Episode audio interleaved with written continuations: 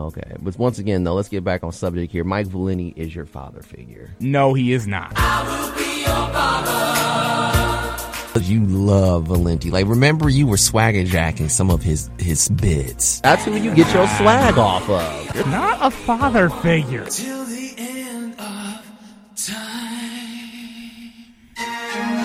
Let us be your sports father figure on our podcast with swag on SoundCloud and iTunes at WXUT's after further review.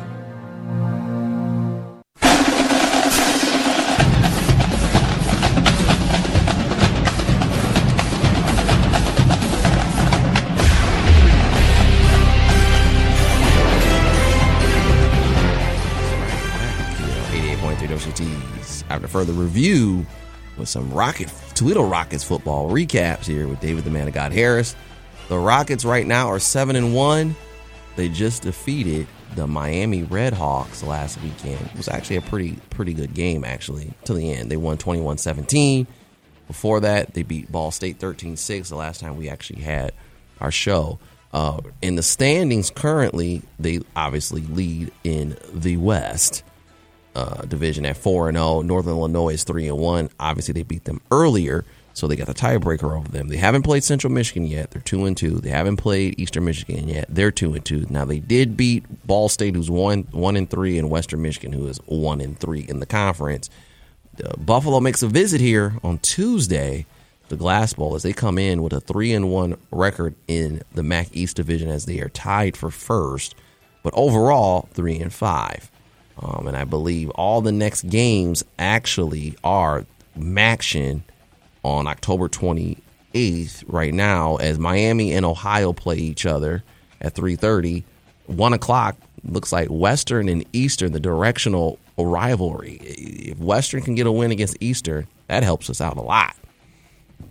Because it looks like I believe me and David kind of figured it out with the remaining schedule here for for them uh, I pull this schedule up, the Rockets have Buffalo the 31st, November 8th, a Wednesday, Eastern Michigan, November 14th at that school down south. That's at 7 o'clock.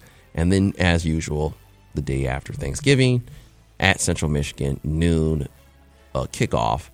Uh, it looks like if once if they beat Buffalo and things kind of fall into place, basically they can wrap up the West Division by beating Eastern Michigan. But I think some things have to fall into place. By the way, that could be possibly on the Deuce, you, or on CBS Sports Network with the Eastern game. But it looks like Buffalo will be an ESPN two game. And David, uh, you watched that Miami game as I was out of town, and uh, your thoughts against Miami? Yeah, it was it was definitely a tale of two halves to say the least. And I wanted I don't want to say cause for concern, but it just gave me a little bit of reservation and hesitation heading into this Tuesday's Halloween matchup against Buffalo. Because as usual, and we've seen this from the Rockets, not just this season, but in recent seasons and in years past, we get out to a flying start. We take control offensively.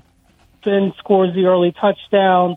We look like, all right, there's going to be things as you know, business as usual. Defense is playing great. We get two more touchdowns in the second quarter. We hold them to a field goal. Yes, it was a chip shot, but we kept them out of the end zone, which if you can keep them from getting seven, next best thing is keeping them from getting, or keep them, uh, so the best thing is no score, mm-hmm. obviously. Second best is keeping them to three. Worst is getting a touchdown. So we kept them to three. So 21-3, heading to the half. You're thinking, all right, we can cruise. Let's not make any mistakes. Let's kind of keep doing what we're doing offensively. And we can just ride in because the defense is playing extremely well. And then the second half begins, and Dequan can't hit the broads out of the barn. And this, just some of the play calling kind of left me questioning. Like, we're getting some good yardage running the football. Yes, I understand you want to get Finn working and kind of getting into a rhythm like he had in the first half. But sometimes you just got to feed the hot hand. And when the hot hand needs a breather, yes, we have a depth of running back in the running back room. But there are some times where I'm yelling at the TV, just get Dequan Finn on a scramble run, like a design QB run.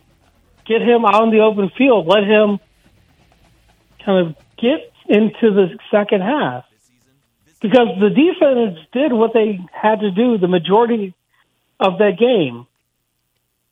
Kind of the touchdowns that happened were because of some penalties that basically essentially flipped the field.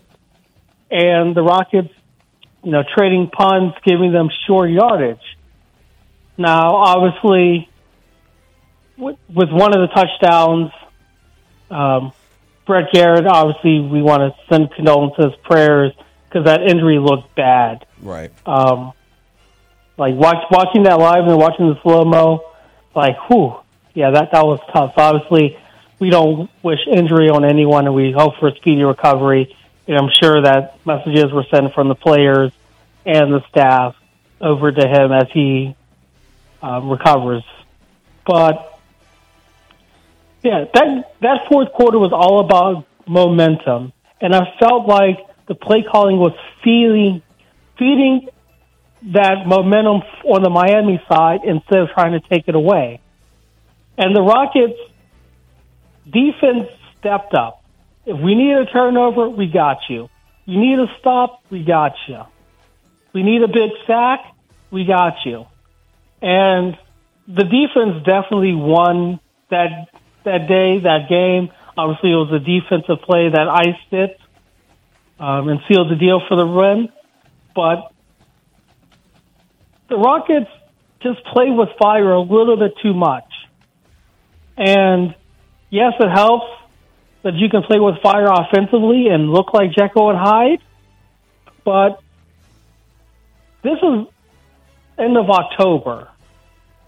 Like these are things that we need to clean up for sure if we want to win in Detroit because I think destiny is in our hands and it's going to take a, it's going to take an epic collapse for us to not represent the West in Detroit. But I also think if we're thinking about a pretty decent bowl from our record and possibly, you know, receiving some votes in voting, like we we gotta we we have to play a complete game on both sides of the ball, and That's the true. defense definitely did that. Right. That is that is totally true. I totally agree with that. I think we do will get a pretty a pretty good decent bowl though with the record that we have. Yeah, like obviously, I'm not going to say we're going to get a New Year's like New Year's Six bowl, No, I don't. but it'd be so. nice.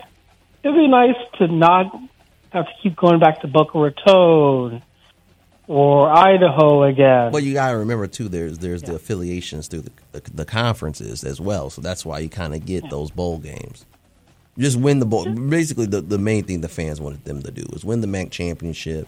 And if you get to a bowl game, just don't embarrass yourself in the bowl game and win the actual bowl game. I mean, I think that's really what the fans mostly want to see. I said very rarely are you going to get to a New Year's six day bowl, but that doesn't really matter nowadays because the playoff basically trumps everything. Yeah. And I'm going to take a page out of your book and say, you know, a couple years ago, why do we have these conference affiliations? Just like just scrap it. It should be based on record. It shouldn't be. It shouldn't be like a five and five or a six and five team getting in mm-hmm. to a better bowl, better, more prestigious bowl game just because they're in the, the Big Ten conference versus the Rocket team that we hope goes into the bowl season with just one loss. But Yeah, it's you're right. At, at this point, though, now with all the changes, I kind of think now with it with Frank, but maybe they need to go like a 32 team playoff and call it a day. But we've talked about it here on this show all the time. ESPN has that contract. They got to feel black. You make a lot of money televi- televising these bowl games.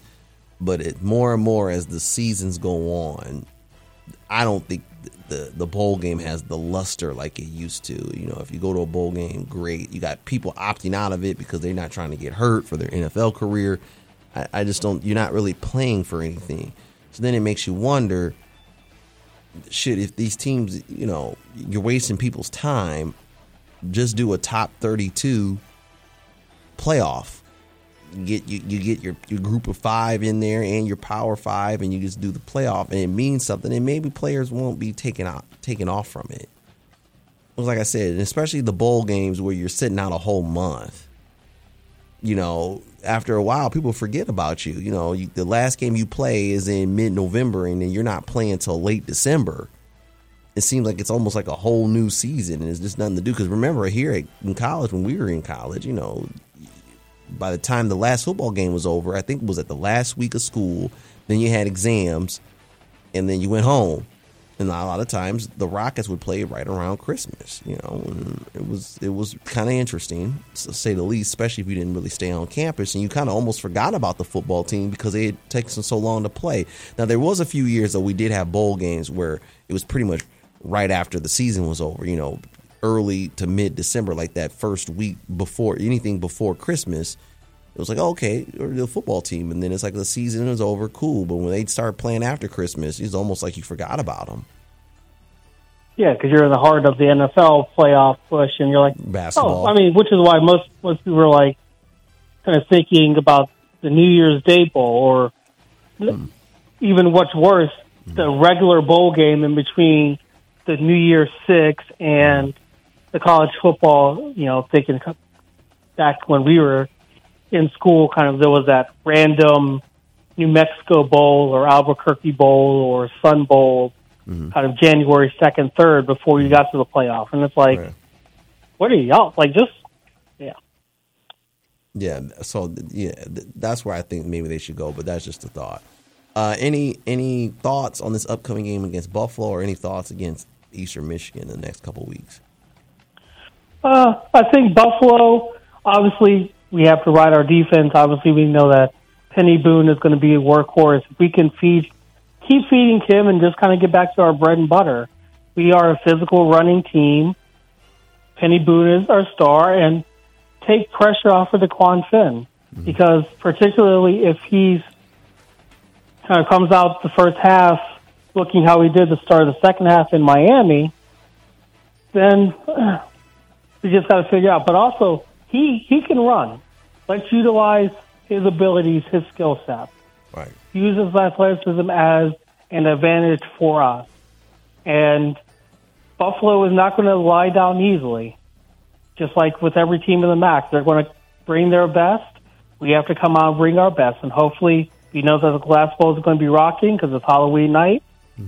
Hopefully, it's not a sight that we don't want to see. Mm, That's true, and hopefully we'll see them in, up in Detroit. Right. Yep, I I hope so. And yeah, with a pretty significant winning streak, yeah, just keep keep winning. And if we need to, we know that the defense will make sure that we we keep the winning streak alive. Mm-hmm. That's true. Well, that was the Rocket recap there from you, David the Man that got Harris. Hopefully, now that we're in the action part of basically the, the, the schedule, now you're playing on the weekdays in November. The whole ESPN thing. But make sure you check out the Rockets over at the Glass Bowl. I'm pretty sure it's WXUT Sports as long as well will be broadcasting the game as they try to keep be undefeated in the MAC conference and improve their record to I believe eight and one. Wouldn't that be crazy, huh? Eight and one could have been possibly nine and zero. Hmm. But if they do beat Buffalo, they'll be five and zero in the actual conference. And then after that, Eastern Michigan looks like the game where they could possibly wrap up the MAC West division and punch their ticket to Detroit.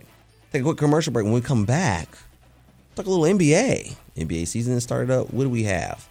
Uh, what what uh, division you gonna try to preview, David? We'll, we'll start with the home of the defending Eastern Conference champions. Which is the Atlantic, right?